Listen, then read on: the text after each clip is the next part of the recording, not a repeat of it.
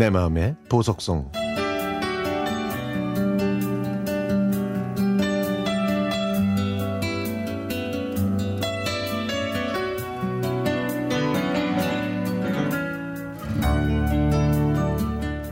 제 딸은 공부에 관심이 없었습니다.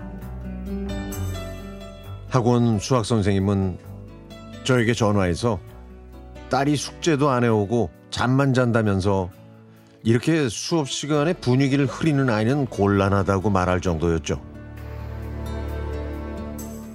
그렇게 공부와 담을 쌓고 지내던 딸은 작년에 고3이 되자 어깨가 축 처졌습니다. 오빠는 공부를 제법 해서 대학에 갔지만 딸은 공부를 정말 싫어했으니까요. 그런데 어느 날 딸이 말하더군요. 엄마, 나 체육학원 보내줘. 체육 선생님 될래.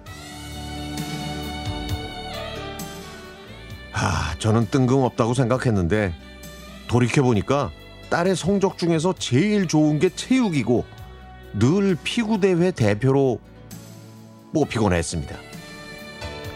하지만 체육을 좋아하는 것과 입시는 다른 것 같아서 제가 안 된다고 그랬죠.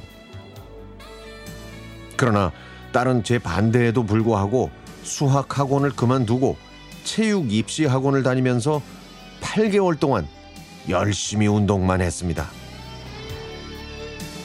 일주일 중에서 금, 토, 일 3일만 운동했지만 그 3일 동안은 하루에 5시간씩 훈련했고요.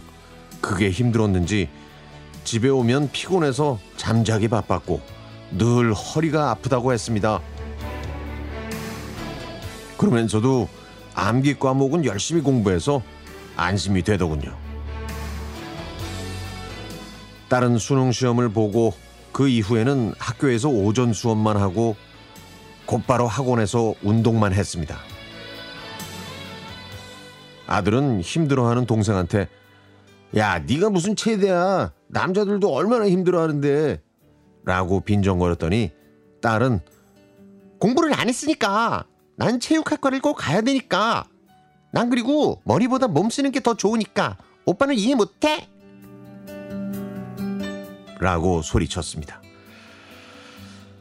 딸은 그렇게 열심히 연습한 덕분에 실력이 좋아지긴 했지만 그래도 대학에 들어가기에는 실력이 좀 모자란 편이었죠. 결국 1월부터 세 개의 대학교에서 실기를 본 딸의 입에서는 이 말이 터져 나왔습니다. 폭망이야. 저는 그 말을 듣고 재수를 준비해야 한다고 생각했지만 무엇보다도 딸이 8개월 동안 힘들게 훈련한 것이 제일 안타까웠습니다.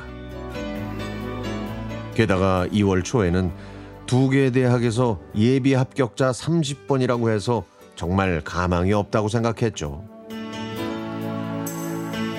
그런데요. 그런데 말입니다. 기적이 일어났습니다. 기적.